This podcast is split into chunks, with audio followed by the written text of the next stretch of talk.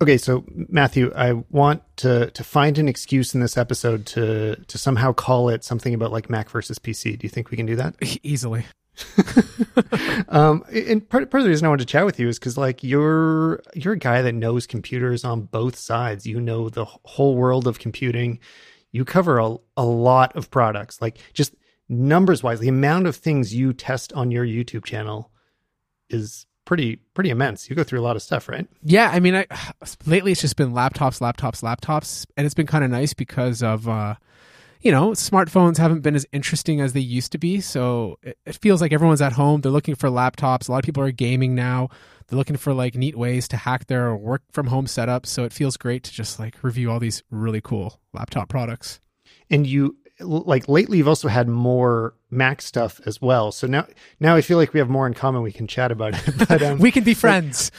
yeah, yeah, yeah. Well, and okay, so although I do want to uh, you know get a little bit of a, a, a, beef going with Mac PC. I also want to say like my my position on PCs is that I love my memories of using them a lot. I love the idea of integrating them into my workflow in ways that I don't right now. Mm-hmm. I mean, my, my, workflow is, you know, almost entirely Mac at this point. I only kind of dabble into PC for random little things or to to test one out. Um, but I'd love to kind of to just talk about the state of of both platforms right now, how you feel about both of them, and then we both tested out the new iMac 27 inch lately, and uh, I think we we both have some thoughts on that, and I think you'll have the more detailed thoughts on that than I will because part of the the perspective you lose on the Mac side mm-hmm. is hardware components you know right, you only right. get to try what you're given from apple and that's the that's the boring part right you don't get to swap stuff in and out you don't get to build something from scratch um, whereas you have i think a lot more of like you see each individual part yeah, I mean, like that's the beauty of being able to dabble in the PC world because, like, a lot of the Mac components that are inside the Mac are obviously the some of the same components that are being used in a PC. So when you have the when you're able to like really get down to the nitty gritty and test out these components and see how they affect the rest of the computer, you get to see like a, a different aspect of it. Um, some people will call it enthusiast. Um, I think it's it, whether whether it's enthusiast or not. I think it's a good way to educate yourself because you know how your computer's working. Um, some people don't care because at the end of the day, these are tools. But um, it gives you a different perspective. Like it gives you a different perspective on on how these companies work. Like Apple has always you know had the goal of making things simple for people. Don't worry about upgrading this. Don't worry about opening that. This is what it's going to do. Just buy it. It's been optimized for, for these situations. You're going to love it. Whereas the PC, it's a little bit clunkier. Um, no matter how much these the vendors try, sometimes the finesse is just not there, but um, it gives some people the opportunity to expand further down the road. Well, let's start. Let's start with the 27 inch iMac because it, it, can give us some of the framework to talk about yeah, other specific issues. Um, first of all, how did how did you feel about it? Uh, you tested it out. You uh, w- which which model were you using? What did you have in your spec? So um, Apple sent me the the most well, pretty much the most fully loaded uh, iMac 27 inch. It's the i9 the 32 gigabytes of RAM, uh, um, RTX, not RTX, sorry, Radeon 5700 XT.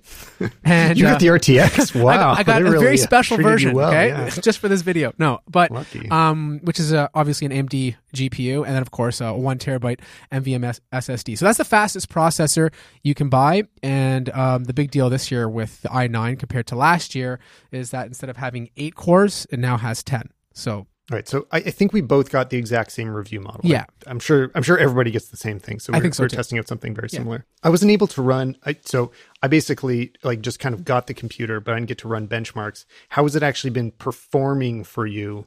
Because I haven't had that time yet. I, I basically just like set it up and got to do my first impressions. So that's the thing. Like usually when I see an iMac, I'm like, okay, this is going to be tough because Apple's creating an all-in-one, and all-in-one is in this like teeny tiny thin chassis. Um, there's less space for cooling. There's there's there's be- there's less space for, for it to breathe, right? And ideally, like the thicker the body, uh, the better the thermals are. Therefore, the harder you can push a computer. And I was expecting to go into this review to see like my custom PC just dominating it, but um, in typical Apple fashion, depending on what software you're using, um, there's optimizations to be talked about. So, like if you were just to do your standard benchmarks, which don't always tell the full story, yeah, my, my custom i9 10 core PC performs better in Cinebench and, and 3D Mark Studio because it's using an RTX 2080 Super. But as soon as you start using specific types of software, then the story completely changes. So specifically, I mean, the, the one we all know, I think, is Final Cut. Yes. Where we can see some pretty crazy differences right away. What else is able to take advantage of it in that way right now? So um, I mostly tested the Adobe Suite. I tested everything from After Effects to Photoshop to uh, Premiere Pro. Um, I saw it. Pre- it beat out my custom PC, which is using a similar processor or uh, technically a faster processor by a little bit, which was really impressive. So that doesn't really come down to raw hardware performance. There's Wow, yeah. obviously. Do you know why? I, I'm actually surprised to hear that. That Okay. in the Adobe Suite, it was it was doing that well. So if you want, I can give you um, the the raw results from my benchmarks. You can post it in your show notes. But basically, at For the sure, end yeah. at the end of the day, it comes down to metal, but mostly the amount of VRAM that the 5700 XT has. Um, V- 16. 16 gigabytes, right? And for example, like my RTX 2080 Super only has eight. So when you're using stuff like After Effects, which is super VRAM hungry, and, and you're performing these crazy renders, these long renders, which takes a long time depending on on, on what you're you're pushing out, um, the MacBook, the MacBook, the iMac ended up uh, slightly beating out the custom PC.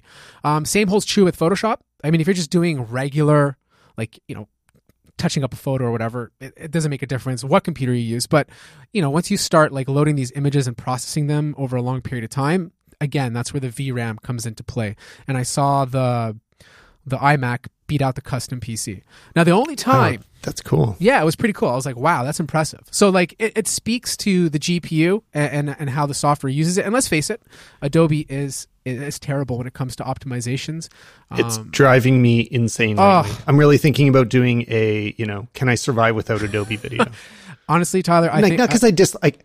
I don't dislike Adobe. Right. Uh, you know, I'm never going to stop using Photoshop. of course. but there's so there's so many things to uh, make me attracted to the other side and i've been using capture one a lot more lately as well so Yeah, I'm, I'm in the same boat. Like I love, like I love the functionality of the software. I just don't like the way it performs. And like this is a company who's like the juggernaut of like the creative industry. You know, they have all this amazing tools. You expect it to work better. And every day I'm like, oh, I'm just going to switch over to Final Cut. But then I'm like, oh, then I have to buy, I have to replace all my PCs with Macs, and that's going to cost yeah, so much money. And then I have to like, but I'm still going to subscribe to Adobe anyways because I have to use Photoshop. Oh, but maybe I can learn um, what's that one on the iPad, but also on the PC or, and Mac. It's um, lumafusion no, not LumaFusion for No. editing the the photo one. Um, starts with an A. oh uh Aff- affinity Affinity, that's it, right? Yeah, uh, a buddy of mine, Canupsi, I'm, I'm sure you're familiar with him. He uses Affinity now, and Yeah. but you're still stuck to them. So it's like, what's the point, right? Um, but I was just happy to see um, the iMac basically, you know, perform just as well and in some- compete yeah, I mean, compete. yeah I, I just most of all don't want to feel like i'm giving something up when i use a mac like i'm Right. giving up performance i want to be able to be at the same level and that's the whole point right you want it to be because like we know at the end of the day like you know if, if you're pushing these things uh, you know if it's just like raw cpu performance yeah of course my, my custom pc is going to win out because the thermals are better the story goes on but you want to feel like you know you're, you're spending all this money on a product regardless of who the company is you want it to meet your intentions and, and the funny thing is like even when i released my video there was a bunch of comments of people saying matt this iMac is overpriced. Why are you buying this? These bezels are old. But if you actually take the time and break down the numbers, it's not too far off from my custom built PC. Like I actually ran the numbers. You know, the, the fully spec'd i9 is about 4500 US or like 10 billion Canadian. And then you have um, the custom PC, which is $2,500, but you add on a 5K monitor. That brings it up to 3700 Then you add in the cost of buying Windows, keyboard, mouse, speakers, and then you're only really saving two to three hundred dollars on the PC. So Yeah. It's it's not it's it's like if you're if you're breaking it down on paper, it's it's it's a it's a good deal. It's a good deal. there are certain times when like macs have been good deals sometimes they are not Oh, always sure. sometimes they're sometimes they're a bad deal Right. but this is a pretty decent one and i think especially imacs have always been a good deal because of those monitors as well I agree. I I love that 5K. Like there's the only other monitor I've enjoyed as much has been the LG, the ultrafine display, which I think is the same panels as, as iMacs. Uh, and, you know, I haven't I haven't had any high end professional monitors. I, mean, I know there are like technically better ones, or the, the XDR, which you know I guess I, I played with it, but um, I I prefer an iMac screen. Like that's what I would I want to use, or that LG that is basically equivalent.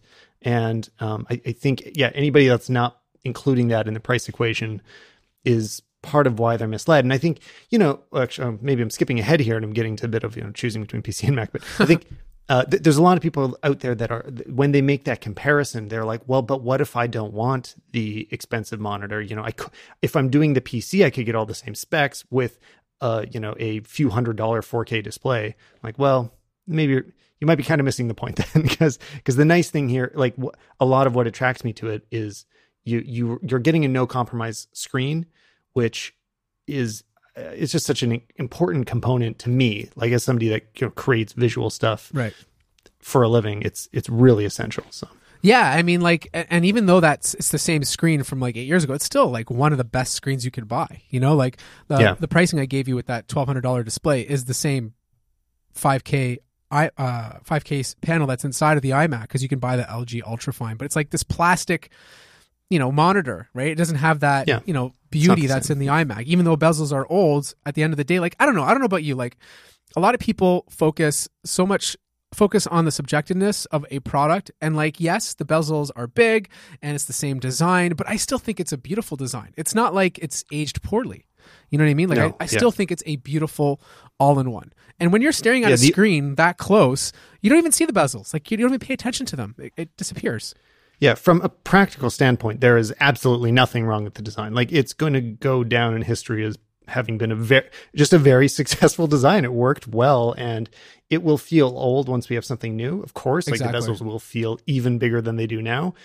But what what what I talked about in my review is that if anybody actually needs a new computer to get something done, don't be afraid to buy this this is like this is the pinnacle of the Intel Macs. You know, they've been Oh, working sure. on this framework and this architecture for years and years, many years now, and they've really this is like the time they sort of perfected it. I mean, and to me, even more so than in a let's say a MacBook Pro, because the the iMac just can they can throw so much more at it, right? I mean, it's got a better, better screen, a bigger Yeah. screen, has you know they can put more electricity into that big box.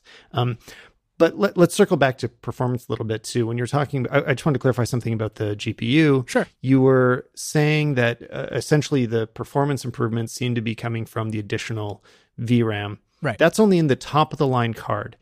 Um, first of all, if we didn't have that much RAM, VRAM, would it still be performing as well, or is, is is kind of all the performance coming from that 16 gigs? I honestly, I, I honestly think because like these tests I'm running are it's called it's from Puget Bench, which is this like uh, company that put this test together, which runs like you know red files. It does all these 4K multicam timelines for Premiere Pro, and then it does all these different types of renders where it pushes like these machines to its absolute limit. But specifically, um, would you see better performance if you had less VRAM? I mean, like would you Like have eight. some? Yeah, it, it would be. It would probably, you know, be slightly worse or the same as the PC. Like I don't see you're gonna I don't think you're gonna see a big benefit because like other Right. factors from the PC come into play. Like you get better cooling, so your processor is running higher for longer.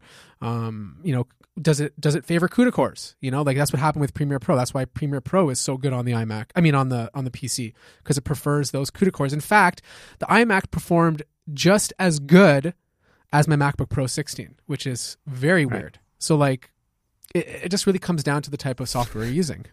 And that's that's unfortunate for people who use Macs and Adobe Premiere Pro. They're not going to feel like they get an upgrade with it. But again, No, in, in all fairness, like this is this this type of these types of tests are are really doing everything. Like if you're a YouTuber like myself or, or whoever, I don't think you're going to see that big of a deal. You know what I mean? Like Right. it's not going to bother you. Like the only area that I found that the iMac performed better than the PC was um, scrubbing the timeline. Like it performed ever so slightly better. But rendering, it was just rendering, to be honest. It was just rendering in Premiere Pro that was slower than the PC. That's what made the score so low. And I would also say, uh, n- not to, not like just about your test specifically, but in general, I think a lot of people um, maybe overvalue render times sometimes. I agree. That um, you know, if they just look at okay, if, you know, Final Cut can can crush Premiere in a lot of render times, but if your editing time slows down, you know, Mm-hmm. like like you say, scrubbing the timeline. If you can't move back and forth quickly, Yeah. that will cost you way more time in the long run in just getting things done. Or if you're just like waiting for a font to load or a preview to kick in or whatever. Those little details that you can get stuck waiting on are really what can eat away at your editing time. So it's super valuable to be able to get, like keep moving through a project. Um, and you know, unless until timeline uh, render speeds might like start doubling, which Mm-hmm. can happen in some situations. but uh, you know, if we're not talking about that, then um, I- I Absolutely. it's really I mean, like with render times, it really depends. Like, are you working for a production house where you're like rendering 10 videos a day? Then, yeah, then obviously it makes a difference to you. But if you're like me who's rendering one video a day, it's not going to matter. But when it comes to timeline scrubbing, the most important things for Adobe Premiere, at least, is um, more cores on your CPU and RAM, especially if you're working with multicam footage. Oh my God, RAM is like the number one thing to have. Like that's where you'll see the biggest regular RAM, not VRAM. yeah, regular RAM. Sorry, yeah, regular RAM. Yeah, Yeah. RAM, RAM. This episode of the Stalman Podcast is brought to you by Paperlike, and they are actually going to be helping me do this next sponsorship read because I'm reading it off my iPad, and behind me I have some very reflective windows. But Paperlike helps cut down those reflections, just like the nano texture screen of the 27 inch iMac I'm so excited about. So if you have an iPad, you already know how great it is to store your notes, drafts, and sketches digitally, but sometimes drawing with the Apple Pencil doesn't quite feel as good as it does writing on paper. Paperlike is the iPad screen protector for creators and doers that lets you draw and write like it's on paper, whether you're annotating drafts, taking notes, or sketching out your next big ideas. Paperlike can take all those things to the next level by reducing muscle fatigue caused by writing on a glass tablet and making your iPad feel just like a notebook all while keeping the convenience of digital. Artists love Paperlike too because it optimizes to create the ideal amount of friction and the right stroke resistance for optimal accuracy. So instead of sliding your pencil around all over a glass surface, it feels like pages in your sketchbook. And unlike other screen protectors, Paperlike enhances your viewing experiences made with superior quality in mind. Paperlike never disrupts the experiences of watching Netflix or YouTube, and the matte anti-glare screen and the matte anti-glare finish even helps you enjoy your screen time while you're out in the sun. Just like that nano texture display that I am absolutely in love with. Can they make a paper-like for a 27 inch iMac? And personally, those were the first things I noticed once I applied it to my screen was how it cut down that glare. That was just what I saw right away before I even touched it. I was just like, hey, those reflections that drive me crazy are gone. And I've kind of been really into that ever since using the iMac, but it also added that nice tactile feel of something a little more organic than, you know, the glass and metal that we're used to on our digital devices. And even though this does feel a lot more like paper, it's not going to make me great at drawing with my iPad, but I've really been enjoying the scribble feature lately where I'm navigating with my Apple Pencil and then I just start writing text into a search field and then it just shows up. This is coming in the new version of iPad OS, and it's already been getting me to use my Apple Pencil a lot more. So anything that makes that experience feel better is a very welcome change. So now it's time to go to paperlike.com slash Stalman to get yours today. That's paperlike, like a, a paper, dot com slash Stalman.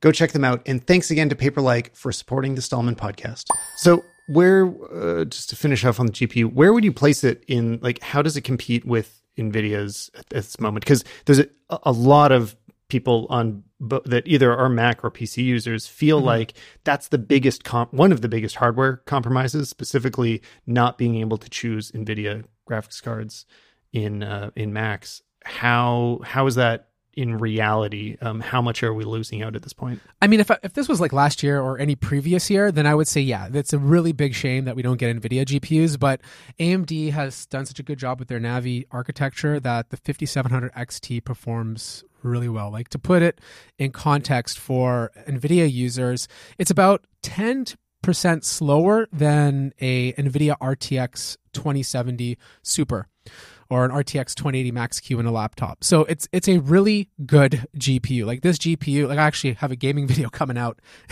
out of all things cuz like, you know, no one buys an iMac to game, but I decided to do it anyways. And yeah, sure. you, actually that's where this video is interesting cuz you, you, Oh, you can okay. you can. Like I'm able mm-hmm. to 1080p 1440p game on this iMac comfortably and I teach people how to hook up a high refresh display to their iMac so they can take advantage of 144 hertz. So That's cool. it's competitive. And, and look, I mean, no one's buying an, an iMac to game, but if you're someone who likes to game but also Yeah. works in the and industry, it's, it's the computer that you have like yeah because Exactly. that's what my situation is like I'm, I'm going to keep using a mac but sometimes I want to play a game and I'd like it to be able to do it half decently. So Yeah, and you're gonna be able to do this iMac like easily. Like doesn't Yeah. matter what game comes to your Well- mind. I promise you, you'll get good settings when it's even at high settings. So I want to clarify. I mean, it, I know you understand this better than I do, but just for anybody listening, that like obviously at higher levels of like, there's some pretty crazy NVIDIA stuff out there, and you can't move into that area with the options available right now. Like you can't. There, there's some pretty heavy lifting 3D rendering that is just not going to happen on an iMac or an iMac Pro. yeah, Um, and I, I do realize like this is this is only competing with some of the very good consumer NVIDIA options, not stepping into the world of real professional stuff. I agree.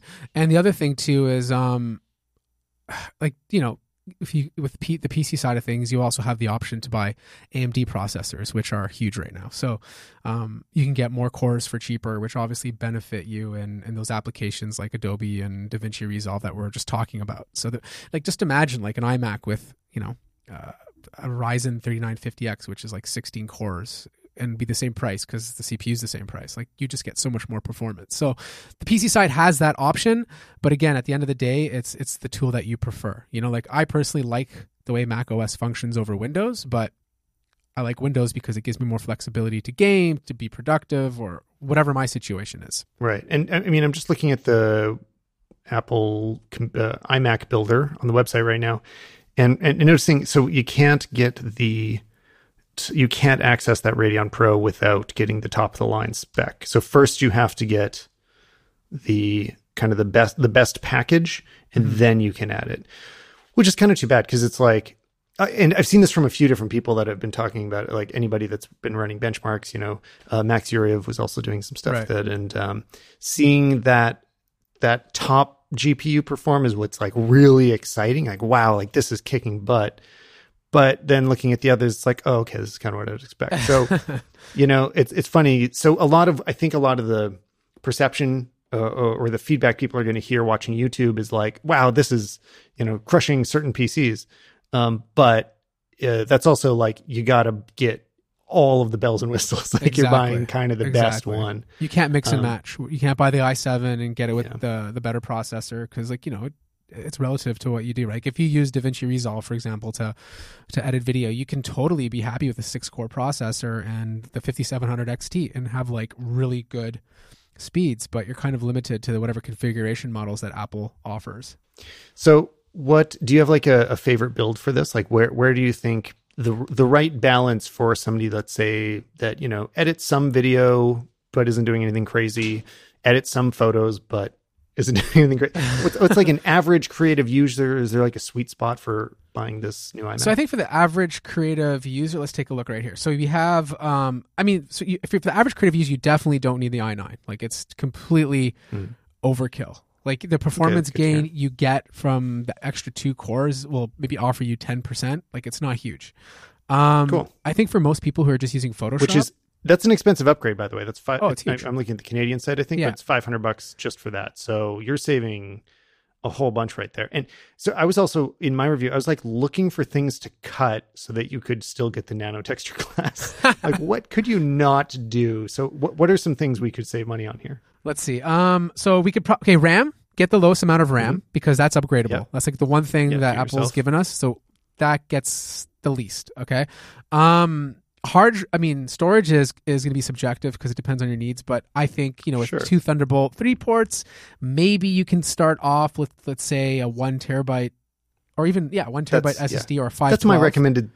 I think that's the sweet spot. I Yeah. think 512 you can start it. running into some basic issues That's like true. things yeah, and I find like um you know, I store my Dropbox locally and that alone will take up I think I think it's like 500 gigs right now. Right. So, you know, you can just get yourself into corners if you've only got 512 even just with your apps. So, yeah, I think 1 terabyte is a good uh, starting place for that. I agree. I agree. And then, um, I mean, the the Radeon Pro 5300, if I remember correctly, that's like equivalent to.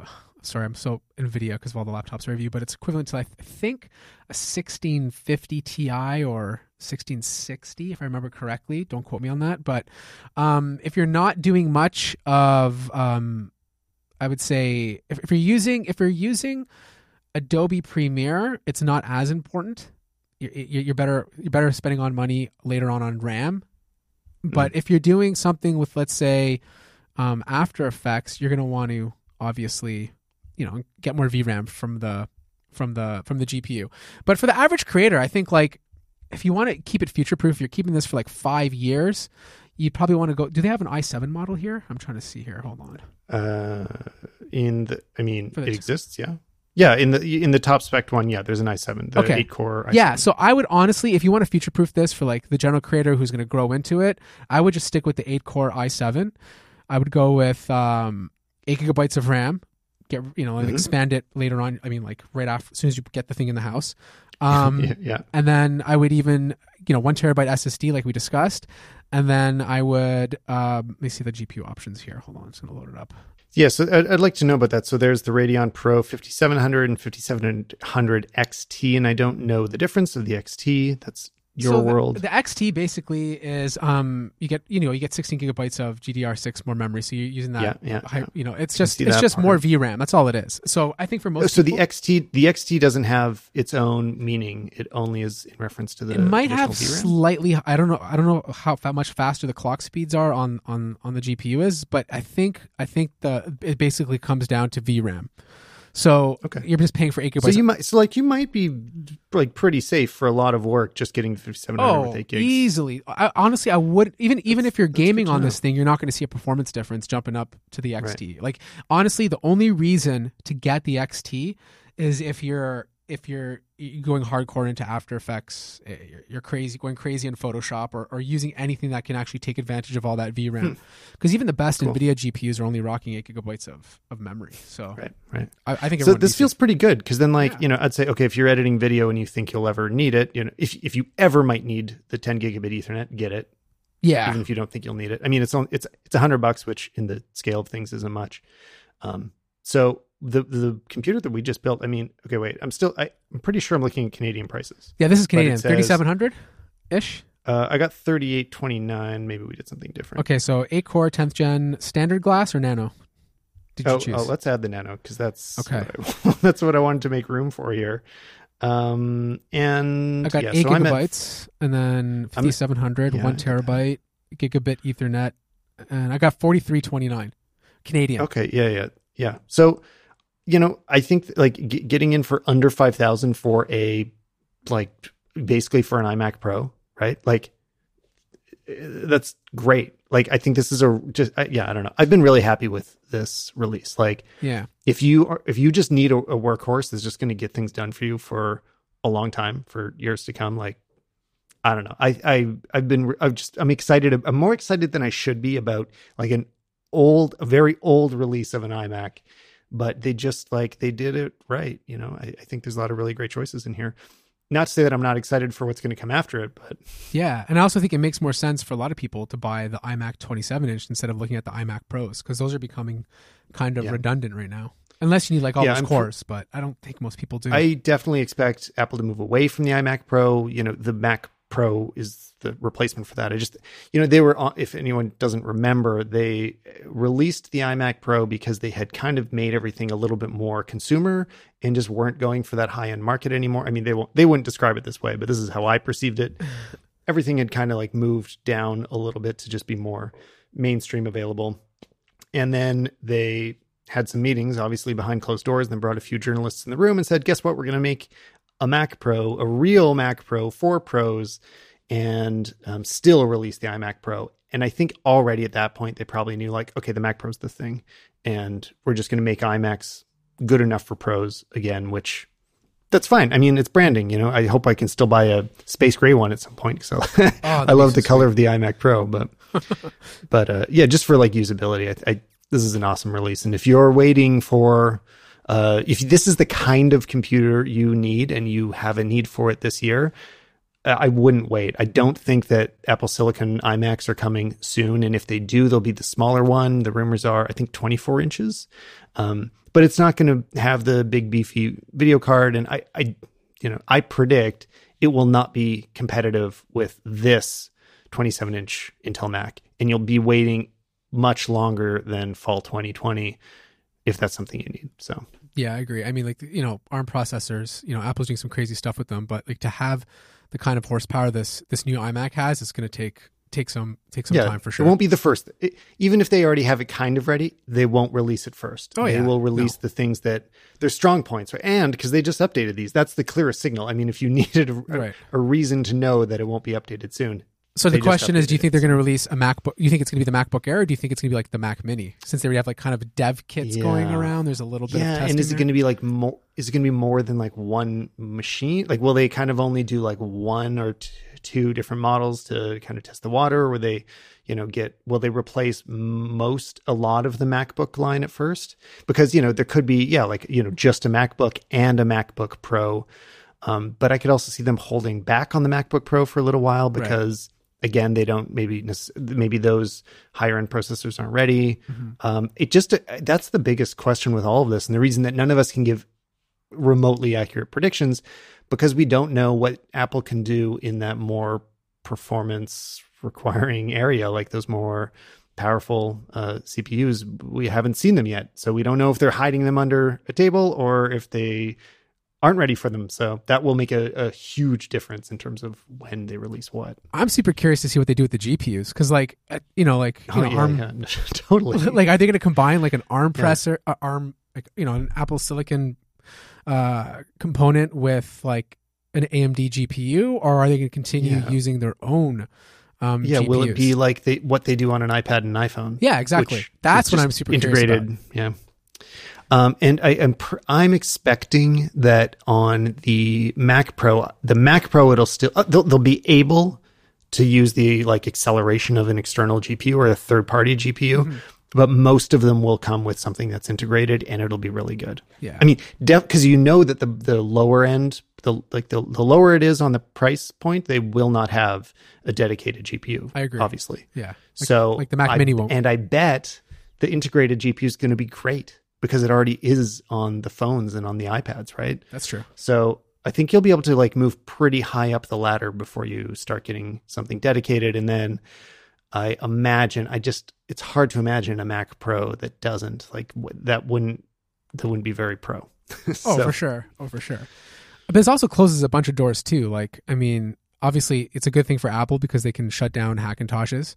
Um, but it's also, you know, not a good thing for mixed environments because I used to work in IT and I used to carry a Mac purposely because my environment was a film school and a design school, and being able to go back and forth between, you know, Mac OS and Windows was a must. So I think everything going forward is going to have to be used in some sort of uh, parallels application, or um, maybe there's going to be some sort of deal struck between Microsoft and Apple because I know Microsoft is doing some sort of weird licensing with their ARM architecture their Windows Right. 10 coming up. So that'll be interesting to see as well. Yeah, I have no idea what they're Yeah, going to end th- up there's a doing. lot and, and coming up. they're not hinting. Like they're Yeah. not letting us know right now. Of We're course not. Very much waiting. This episode of the podcast is also brought to you by Glamma. As the COVID 19 pandemic continues, nonprofit organization Glamma, health professionals advancing LGBTQ equality, is raising vital awareness for LGBTQ plus healthcare workers who are risking their lives on the front lines. And the easiest way to show your support is just to head over to Instagram and check out the Glamma Rainbow Face Mask Filter. Just search for GLMA in the filters area, and you can instantly have a rainbow face mask on your face and join them in thanking these healthcare heroes. They're doing great work out there. So visit glma.org and follow glma.lgbtqhealth to find out more. Thanks again to Glamma for supporting the show. This is a great place to get into Mac versus PC and uh, take the gloves off. Yeah, let's do it. Um, So, I mean, my my story uh, it was kind of similar when I was in school. When I was in college, that was the time that I switched away from Mac. Previous to that, uh, you know, when I was a teenager, I was using a Mac, and then I got a PC because it was cheap. Right, like I was going to college. I'm like, well, I, I got some money to spend. I could either get just a Mac or I could get a PC and a video camera, uh, like a camcorder. So I got both, and uh, it was totally made sense at the time and it was totally worth it. And I really enjoyed building that PC myself and maintaining it and upgrading it. Um, I, like I loved it. It was a great experience. And at school, most of the computer labs, most all of the computer labs were all Mac. So I was I was going home and working on a PC and going to school and working on a Mac. Then I got my first job, and they're like, "Well, what kind of computer do you want?" And I was like, "Well, I've been using a PC, so uh, get me a PC." And uh, Kelly Thompson, who's been on the show a few times, my old boss was like, mm-hmm. "Well, no, I'm getting you a Mac," and I'm glad he did because that that really like fully switched me back, and then I started buying them myself too. Do you think personally, like this is just like a like, do you think your career, your the way you work would change? Like, do you, like do you think you'd be doing something different, or or your workflow would be totally different if you Well, stuck with yeah. PC? Have you ever thought about that? Yeah, I'd be fixing my computer a lot more.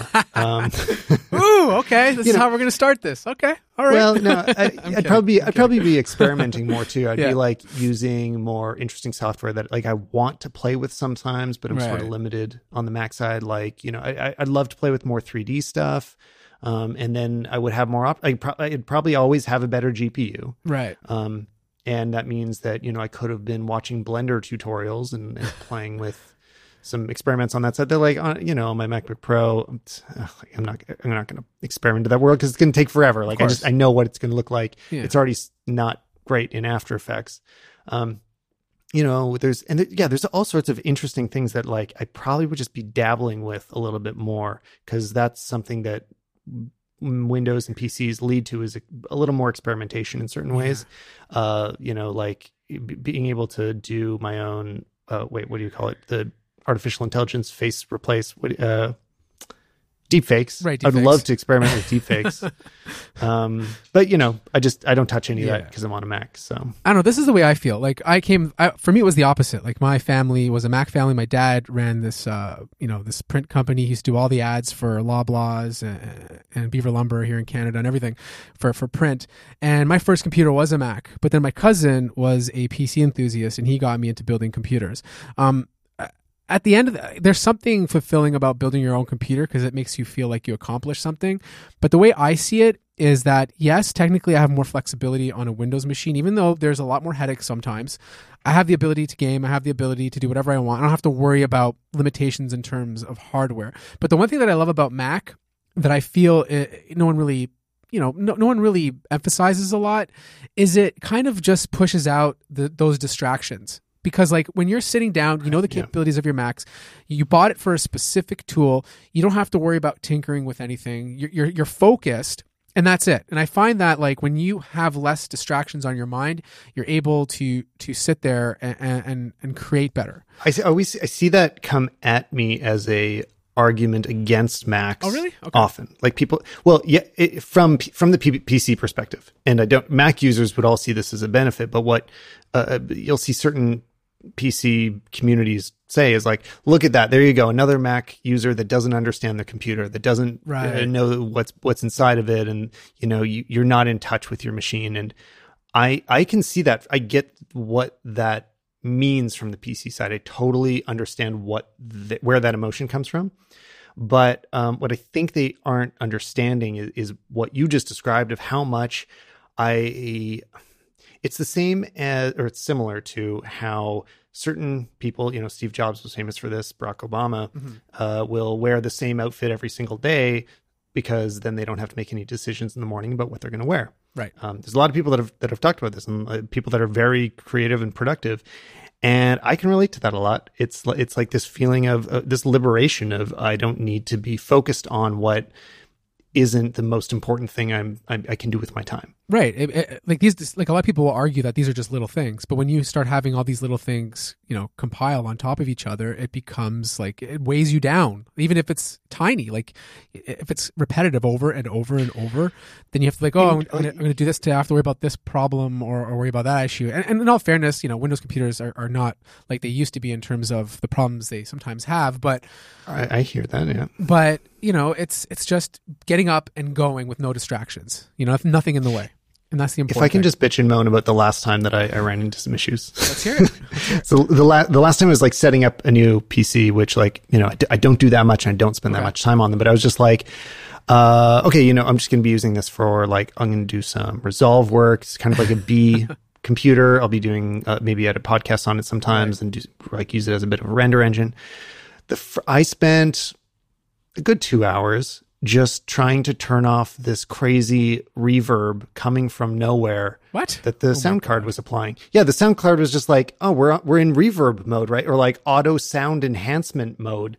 And I'm like, obviously I never ever would have wanted that, but you made it the default. Oh my god. And you know, it just took me it took and just like I'm like I don't know what's going on because uh, again, part of the issue when you're searching for stuff in PC in PC land is there are more component there are more different components that Yeah. exist. So when you Google, Google for search results, there's not necessarily as many people facing that same issue, um, and they may have had different solutions depending on their uh, hardware configurations. Yeah. So the fact that that was kind of my like most recent reintroduction, I was just like, Sounds like I an Acer laptop so much or, time. or or yeah, it, yeah, it was, it was an Acer. was it okay? It's like it doesn't make you know it doesn't this doesn't make it bad. Right, like, right, right, I don't right. I don't think this is means people shouldn't buy it. If Okay. it still fits your needs, you should like you know. Uh, these are just like this is why. It, why Well, here's the use thing about PCs. PCs, okay? Uh, especially with laptops. I mean, I've reviewed so many of them. Uh, here's the thing: like, the, not not one of them i- is perfect in every area. Like, let's let's think about history in terms of Macs. Like, what did we really complain about? It was keyboards. We had keyboard issues, and we had you couldn't expand it. Like, that was basically the biggest issues with Macs in the past like eight years or whatever.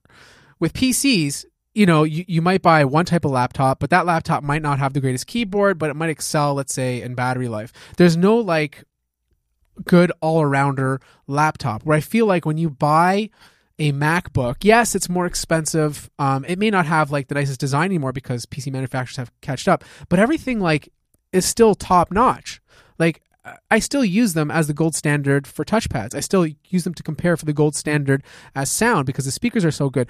You know, the, there's better keyboards out there, but the keyboard is still great. I was you know, shocked when I started using different touchpads. Like when I started experiencing more PC laptops, I'm like, wait, they only they all have bad m- mouse pads here. Like the trackpads are all bad. Is that really the case? And I haven't come across one that competes with with a Mac at all. have you tried the um, Surface Surface Book? I the the Go ones, like this the yeah, smaller yeah, no, ones. no, no. You- the- the- not not the ones with attachable keyboards. But if you try a Surface laptop, like the Yeah, the regular the traditional one or the Surface Book, they're the closest you Right. can get to a Mac. All the Microsoft hardware is super nice. it is. Like, it is. It is. so it feels so good. So Yeah. I, I I fully believe you on that. Um, but it, it's weird how many of them are just like off. But but you're supposed to be the one saying all the nice stuff about. Okay, PCs here, that's it. so- Let's that's it. All right. So listen.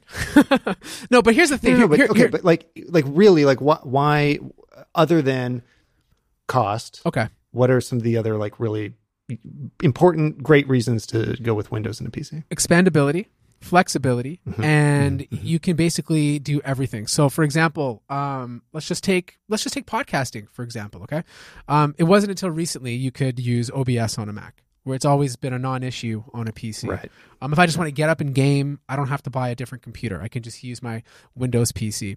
Um, if I want to install Linux, I don't have to jump through hoops. I mean, even though technically the Mac is using Unix as a kernel. I mean, there's just there's just that. It's like it's like Android. You know what I mean? Like uh, you you can you, you there's just so much customization in terms of of how you use your computer, and and then like oh this component's not working. Okay, I'll just take it out and I'll upgrade it. I don't have to buy a whole new Right. computer. Like there's just that freedom. How does that end up playing out in reality? The the upgrade cycle because you know I, I remember what it was like for me, but I haven't done Right. it enough time. Like this was years ago. Um, does it like because it feels like you don't you still don't end up extending the life of your machine Mm-hmm. longer than you would have a Mac. So like you just mentioned five years is an upgrade cycle, which that's pretty I think common in, in the Mac world. Right. But do you end up having a PC that lasts seven years? Well, like that's the does it thing. actually like with the Intel processors that are, are, are out right now, like the, the the the performance difference between like the last three to four years have been so insignificant um, that like you could li- like I still have computers that are using second and third gen Intel processors, and the things that I Mhm. upgraded were just RAM, uh, more storage if I needed, or if I was using an old hard drive, I'd put in an SSD and GPU, and they st- and they Mhm. perform Right. am- amazingly, which is something you wouldn't be able to do on a Mac. Um, now, if Right. this is your one device and, and you know you have a little bit more money to burn, you might not care as much. But if you're someone who's on a tight budget, being able to just like upgrade your GPU and get really great performance in a game using an older CPU is like one of the best feelings. Yeah, no, th- I think that's a lot of it too. It's like even th- there's, it's hard to argue with the emotion of feeling like if th- when you make that upgrade yourself and you're like, wow, this machine that was pissing me off last night because it was so slow. I just Yeah. stuck a new card in there and all of a sudden it's screaming like that that feels really good. Mm-hmm. Um, so I, that's something I miss all the time from the Mac world. There's no like really quick way to just suddenly juice. Well, I, I, although now you know Apple's been embracing eGPUs a little bit more and Right. supporting them more widely. So then at least we have that now. Mm-hmm. But um, up until recently, and actually, by the okay, sorry to circle back to it. Yeah, no problem. Is this the so? I think I saw somewhere that the Radeons that they're including in the 27 inch are the same or similar to what was in the Blackmagic eGPUs before this. I don't remember. what No, was wait, and I oh no, wait. What I saw, okay, you know what I saw. This is this is pretty cool. You know, everybody should track down the the Max Tech videos. But he was benchmarking um, actually the new GPUs in the latest 16 inch MacBook Pros, Mhm. and those were what were very similar to the uh, Blackmagic eGPUs, which Right. is pretty awesome. That all of a sudden the internal is competing with the external. were they actually getting similar performance, like the external GPU? Yeah. Really? yeah, yeah. Interesting. And so I, the thing, I don't think it's the same number. I think it's Right. the performance was pretty similar. Interesting. So that's pretty cool. Because like I've like I've I've run into like I know even TLD for example, he's run into to problems where the eGPU doesn't perform. Let's say you're using Final Cut. Yeah. Um, sometimes it's better to That's turn off the thing. eGPU. Exactly. They're too finicky. That's the Yeah. problem. And like Yeah. So I haven't bought one because of that. I'm like, Yeah. and and for a long time when they first came out as well, a lot of pro- apps programs weren't, weren't even using them. Final Cut like wasn't tapping the GPU when it exported. It was like just using the internal and stuff like that. So, like th- when people talk about eGPUs, the only time I recommend buying one is if you're like if you're if you're carrying let's say a MacBook Pro 13 or um, you know any sort of ultrabook that doesn't have an external GPU, then I think it's kind of worth it. But like to upgrade, I don't know, an iMac or or a MacBook Pro 16 with an external GPU seems I don't know, it just seems like a, a very expensive and not worthy companion. Do you know what I mean? Right. Just because yeah. at that point, like if you if you need to upgrade to an external GPU, it's probably just makes more sense to sell your laptop and buy a new MacBook Pro or something. so here's another place that doesn't make sense in the in the PC world for me is I I don't see why people I mean except that you can sometimes save money but the sort of like mid range is where I see it hard to justify going for a PC over Mac unless it's the platform of course now if you need Windows makes sense but um you know when I, I get it if you want like a gaming laptop or like a really you know high performance GPU inside of a laptop hard to get that or you're not going to get the same kind of thing on the Mac side. Uh, and then I can also understand the the very low end, the, like just you price is your whole concern. Um, so then like yeah, you have to go for a PC if you just you know you need the most affordable thing out there. Everything in between, I have a hard time justifying not getting a Mac. Am am I thinking about that? So like give me give me an example of like an in between Windows PC for you. Uh, the oh, I'm gonna get all the names wrong. So you give me you give me the example. Uh, what are the Like you take a Dell XPS 15 for example, okay? That's what I was trying to think Yeah. of. Yeah, sorry. XPS 13 is like the the perfect example of like the in between. Yeah, so the uh, Dell XPS 13 would be similar to a MacBook Pro 13 in terms of performance, let's say. And then you would take the Dell XPS 15 or 17 and depending on how you spec it, it could be a mid-range laptop or it could be a high-end performer. So like for example, the Dell XPS 17, which is, you know, pr- really good computer minus a few quality control issues, um, is cheaper, 8 to 900 dollars cheaper than a MacBook Pro 16, but there's a lottery to play. Like Dell has ha- uh, this this roundup has had a terrible quality control, especially with the Ooh, okay, touchpads. okay. Oh, I, I don't want to get into it, but it's too bad because this is one of the most beautiful Windows PCs I've seen in a long time. Yeah, I mean, it looks really nice, and I know a lot of people that really like it a Yeah. lot. But I just when I see people that are are are, are choosing it, yeah, I guess I guess if if the price difference is significant enough, then I still get it right. um, for a similar spec. I just when I see some of the prices on the PC side, sometimes they're looking kind of similar, and then I'm like, well. N- now I'm a little unsure, but but I also maybe I just can't relate to the people that really do prefer Windows because it's uncomfortable for me. Right. So I mean, it depends what you're doing. Like, if you're a developer, like even if you even if you you're looking at a comparable PC, it's I mean, depending on the type of development you're doing, it's most likely going to be better on the Mac because you have access to that Unix kernel, which compiles code faster. Like I've done tests with this MacBook Pro 13, and mm-hmm. it dominates like a lot of Windows ultra portables oh. just because mm-hmm. of the way it's optimized, right? Because of that yeah, but like uh, it just depends on the situation you're in you know if you're an, if uh, the mid-range market to me honestly is is the upsell market like it either upsells you or it doesn't right and then you're kind of stuck in this like middle ground of making too many sacrifices because when you're on a tight budget you already know what you're sacrificing when you're in the mid-range market you're like oh man you know, like I'm right here. Should I just buy the more expensive thing yeah, and right, just right. deal with it? So you end up right on the edge of high end anyway. So yeah, so like like take a mid range Dell XPS 15. You're probably getting a six core processor. It's probably going to cost you fifteen hundred dollars, which is like a mid range price. Um, uh, you know, maybe you don't get a GPU with it unless you pay more to get the GTX 1650 Ti. So you're making sacrifices, right?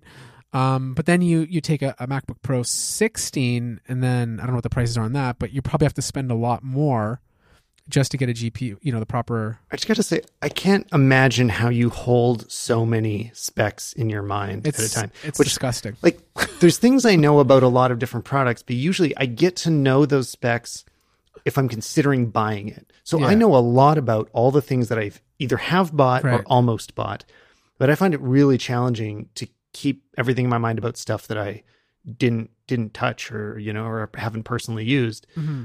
I don't know. Just- well, well, guess it's a well the thing is, like, how do you well, do it? It's crazy. So here it is. Like, it's it's when you. I mean, obviously, I'm getting bombarded with Windows laptops, so you know, keeping the specs in my mind are quite quite easy. But you kind of know, uh, like, uh, as soon as you hear the price and as soon as you hear the segment it's for, you you kind of already know what the specs are. So, like, if you're looking at a high Windows laptop, you know it's going to be like a 10th gen 10875H processor, which is like an 8 core, right? If you know it's a budget laptop, you know it's going to be an i5. Uh, 10500 or or 9300H from last year, you know. If you're looking at a budget C, a GPU, you know it's going to be like a 1650 or 1650 Ti or if you're going mid-range it's going to be an RTX 2060 or RTX 2060 Max Q. And then as soon as you go to high range, I know got to be honest. I ha- I haven't heard anything you said in the last thirty seconds.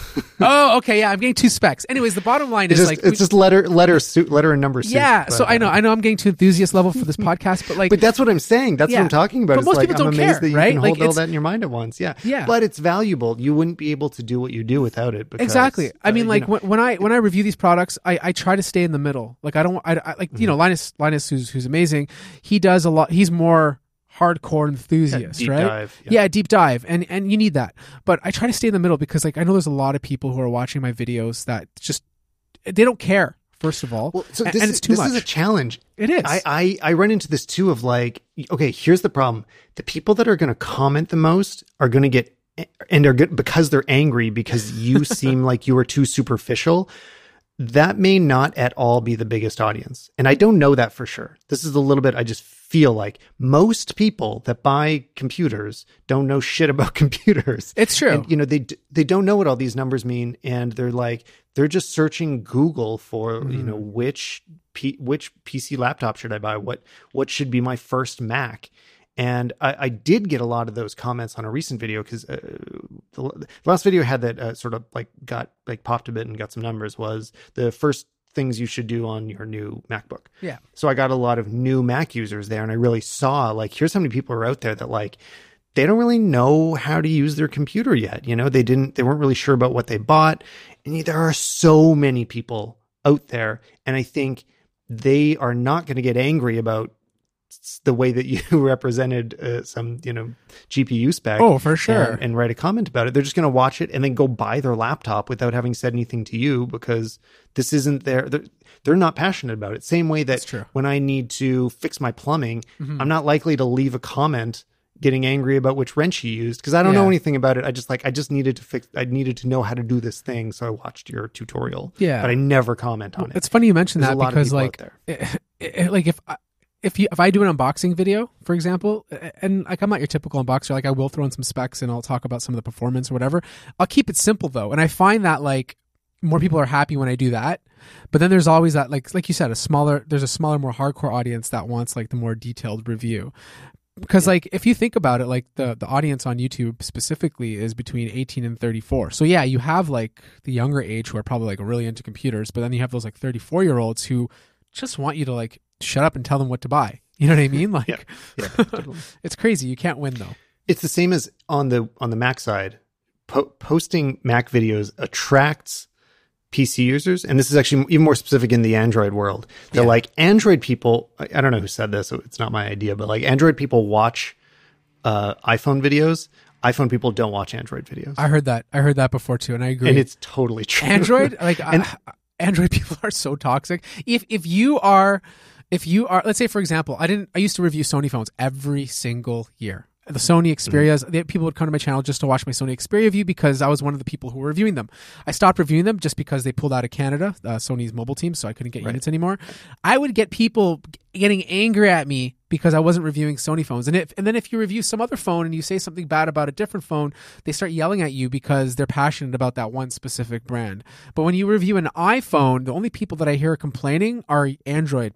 Why would you buy this? It's too expensive. Oh, you can Yeah, get yeah, this spec and that spec for for this much And money. I'm just like, just like shut up. why did you click on this? Why are Exactly. you here? Like you are only here to say that. exactly. They're just you know what it is. They're bored. Maybe they're maybe they're just not having a good and, day. and it's their it's their sports too. Exactly. You know, which Yeah. like I'm also I'm not a like I dislike sports. Yeah. Uh, I don't I don't know. Maybe maybe you like sports, but like I don't like sports culture. I don't like that about it. that Right. people like will argue about it when they they chose their teams arbitrarily, not even necessarily based on the city that they live in. I'm like, I just can't get behind that being angry about something so arbitrary. So when I see it in the tech world, I'm like, you guys are wasting my time and your time and making the world worse. yeah, I mean, I'm I'm pretty sure you just ignore those comments. You have to. Like, I mean, Yeah, they're not really adding any value to your channel, and just responding to them is just gonna like fuel their fire for them to say something else that's gonna make you angry.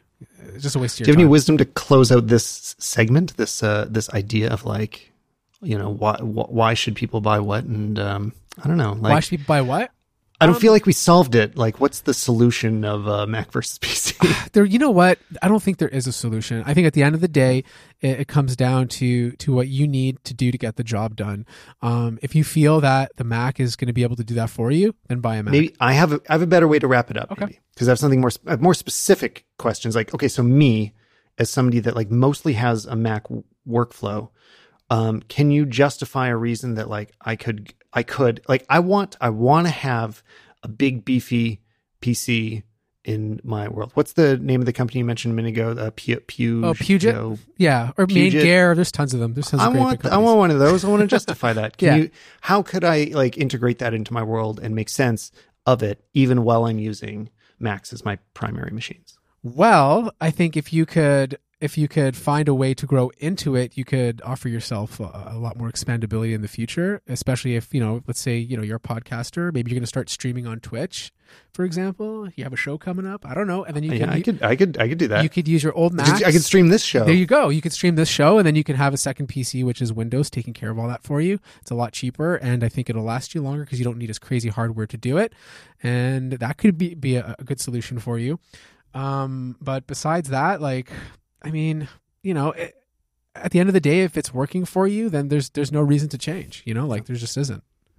It's whatever makes All you right, happy. well, I probably won't. I'll never be the person posting the why I switched video, just in case anybody's waiting for me to Look, in a, in a perfect world, I would, you know, like eh, I, I, can't favor one over the other. I like them both in their own ways. Totally. And you know, if if if I could, I would run all Macs and then just have a gaming PC. But because I use Adobe Premiere and because I game and because I, I- have two a two PC stream set up, I have to live in both worlds. So for me, uh, Oh, and just love it all.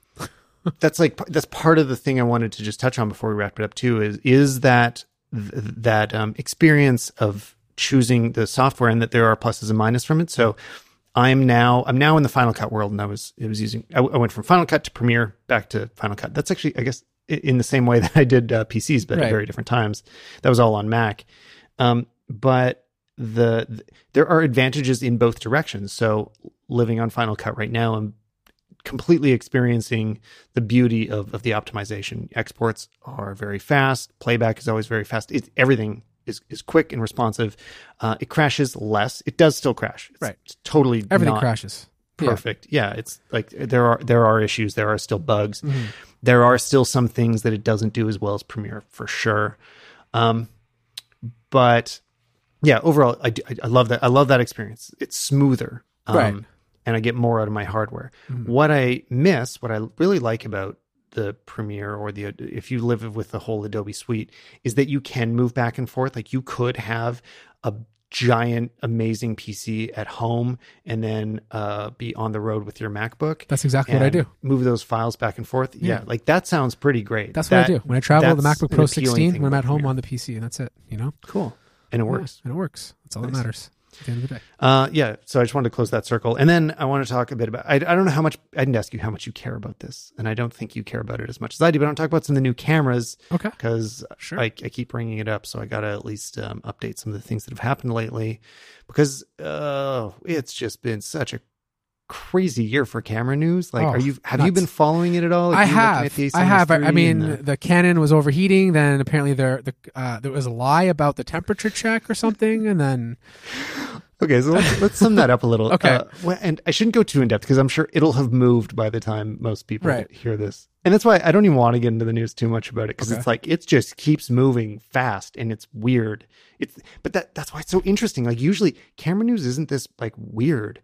Uh, usually it's just like oh yeah, the camera came out, a bunch of people bought it, fanboys from either side fought about it, but it worked well. So the the development was that um, EOS HD am I? Yeah, he uh, did some tests with thermometers and getting feedback directly from the sensor of the temperature. Mhm. And basically, it looks like the camera is doing time, is using time as the metric to force you out because of overheating. It is not how hot the sensor is. It is the camera deciding, like, ah, you're you're out of time now. You've used this camera enough. Um, you're you can't use it for a while which is like okay but and, and before before i let anybody get too outraged my take on it is first to give the benefit of the doubt to the engineers at canon because i always feel like when you have hobbyist engineers weighing in on the internet saying like look canon designed this so poorly or apple has no idea how to design an iphone. If they had just put the battery two inches higher and used the, these components it would run hmm. faster. And i'm like you know what? The professionals in these companies have their jobs for a reason, and I'm I'm just more predisposed to, to trust the world class c- camera engineers at Canon that are designing some of the best cameras in the world.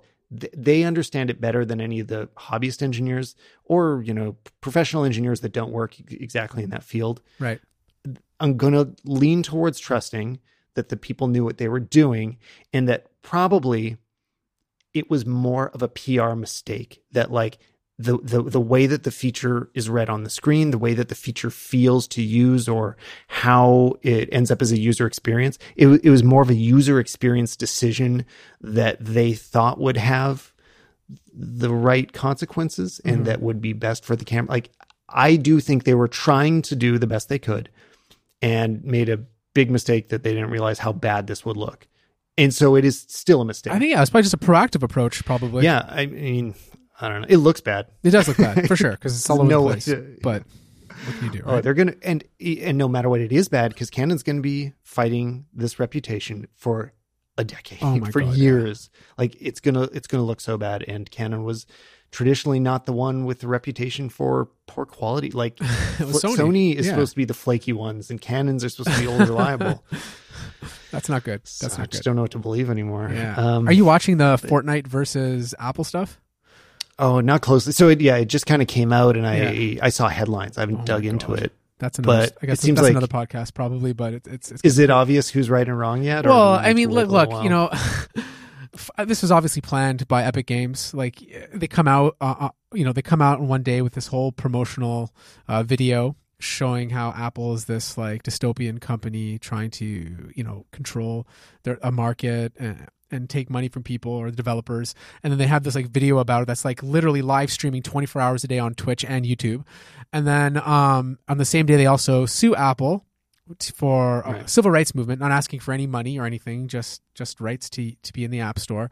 But it's just so weird. Like this was obviously planned. You know, Microsoft had their issues, then Yeah. Epic Games comes out, and then Spotify releases a memo about it saying "Good for you, Epic Games." Like this is just obviously they're doing this to take advantage of what's going on in the states in terms of these antitrust he- hearings. So yeah, for sure. it's it's a mess. And yeah, just like there, there's been all this like um you know bad sentiment about the App Store lately, Right. and I think I think for some of the earlier there are good reasons to be really frustrated with the App Store right now. Like some of some of Apple's policies with it are coming from the wrong place and have the wrong results for developers. Like are only bad for developers and then also bad for users. There are a bunch of those things. Um, my impression so far of what Fortnite is doing is, yeah, it seems like they're taking advantage of that. Oh, for Uh, sure. Nilay Patel was tweeting that like the, the lawyers they have on board are the ones that have won some very significant cases recently, so they probably know what they're doing and probably, Yeah. um, yeah, I don't know. Anyway, I'm not. I don't want to get too into. yeah, I don't get to know it, but I just thought I'd mention yet, it since it was the news of the week. But that, that, that was that was pretty crazy. Oh, yeah, it is. Okay, and then so my my personal news of the week too. Okay, this isn't this isn't news news yet, but I'm going to follow up on it later. So I've been I've been going really back and forth between like, oh, okay, is the Canon the next camera that I need, the R6 or R5, or is the Sony A7S III? Because oh, they are all so good. And you know, I've I've all this Canon glass. I prefer using a Canon. There's a lot of things in the past that have really bothered me about Sony's that I've shot on because I shot a lot of videos on Sony. Um, you know, the, the quality the quality is great, the feature set's amazing, usability sucks. Yeah, Um, and the the lenses have they changed the menus though. Maybe that'll help. I don't know. Yes. Yeah. No, they totally. Oh no, Yeah. like so much credit to Sony for what they did. They really they they read the room perfectly and and released what most people want. What I've started thinking about lately and am, am going to be testing this week is the new red Komodo, know. which have you taken a look at it? Uh, yeah, I know someone who has it. They love it. Uh, my friend, you know Justin, Yeah. he, he just bought one too. And Right. He loves the size. Oh, yeah. yeah, he So loves it. I've never, yeah, Justin gets all the best pro gear. I've never had any of these like super high end. I've never had a red. I've never even shot on a red. I've, I've Yeah. used an Alexa, but I haven't shot a red.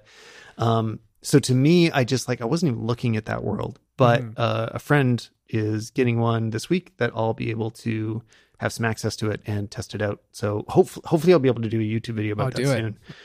Um, but I, I, I just started like looking at the feature set. I'm like, wait a minute, why am I not looking at this? You know, it's like it's only moderately more expensive. You know, it's it's like twice as expensive Yeah. as the A7S III. But for a red, I think that's it's good. about- You know what I mean? Like that's yeah, good for a it's, red, and it's small. still a really Yeah. good price. It's 6K. It has a global shutter, which if you don't know what that is, it um it's sort of an expectation for like Hollywood. You know, it, it means that each frame is taken independently and you're not going to get most of all you'll never get any of that warping uh, jello frame as you move the camera left Oh, to wow. right Yeah. um, so it is a red sensor. It's a red. Ca- it's a professional sensor So with tempting. more dynamic range than a C200 or a C500. Um, and I'm like, why am I not looking at this? And then it takes Canon lenses. It takes CFast cards, which I already have. Whereas if I got the Canon R5, I'd had to buy these new, ex- very expensive, very fancy, hard to even get CFast card or CF Express. Um, Uh, Tyler, I hate to say it, but I think you already made your decision. I mean, well, yeah, like so now I'm going to take it for a spin. Like, of Yeah, course, there could be just something I hate about it, maybe, right? Uh, the the biggest thing, the thing that I, I I won't know about is like no no no. I was about to say no autofocus, um, That's standard. unproven autofocus. Yeah. They're just getting they they are doing it, which I actually didn't even know until like I started digging into this. But yeah, they're they're trying to do it. They are hoping to release face detect in in, in a firmware update Oh wow. which all of that leads me to think like okay don't put too much confidence in it because it'll be a beta and you know it'll take a few years to straighten that out but it's using these canon lenses with great autofocus um I think the only other drawback know, is like- you have to buy tons of expensive accessories to attach to it because I know red accessories are really expensive. yes but but that also got a lot better so Oh, what's Okay. that other company called? Yeah gdu so jarred from red also started um another company that is making uh accessories for red. I'm just trying to remember if it those are the letters. Yeah uh yeah gdu um so they're, they're making accessories as well and like it's not you you have to buy a lot less of them you don't have to buy the red uh batteries anymore which Mhm. like that was super expensive the the meg cards you'd spend like a thousand bucks on one memory card that wasn't that big and wasn't doing anything very special now you're using you know just generic third party memory cards that i already have a few of and i only spent a few hundred bucks on Oh, that's good. uh, it's using Canon batteries that I already have two of for my C200. I think it's the same ones as the C200. Um, there's just all this stuff that's like, oh wow, Yeah. it just got so much more practical and affordable to get into a red ecosystem and still have, hopefully, all the quality of this red sensors. I think you need to do uh, A7S3 versus red Komodo. video. Oh, well, if, if I, I had an did see it. A7S3, I would. yeah, anyway, I mean, we're, we're very blessed this year. There's a ridiculous amount of uh, great cameras coming out. Oh, but anyway, sure. I just want to throw that out there that like now now that's in my head too. So I thought I was just. Oh. Then the issue for me is then I don't have like it's not a hybrid, right? So it's not Mhm. going to shoot any stills. right. So I don't know. That's true. Yeah, I know. Ch- Check it out, man. It seems like a, a lot of people are going crazy over it just because of the size alone. So it looks very promising. Yeah, I mean, it's been it's been a bad year for the world, but a very good year for tech. Yeah, definitely. Which is weird, It's- but it's been Hey. very very weird. It's good for us, I guess. Yeah, we got a lot to talk about, and uh, I'm glad that you came on. Um, wh- where can people find you everywhere on the internet? Because you do a, you do a lot of good things that people should definitely be watching. Yeah, so um, you can find me on Twitter at Matt Moniz, and of course on YouTube, Matthew Moniz one. And I also want to make a huge announcement today. Rick Astley followed me on Twitter, so I was Rick rolled by Rick Astley himself, and it's the that's the best thing I have That's to say. That's true. I don't know if I want to go check and follow that up. I'm gonna take your word on that one, It's true. but True story. uh, but don't but yeah, don't take my word on uh, on his great content. You should go watch it for yourself. Thanks again for coming on, Matt. Thank you.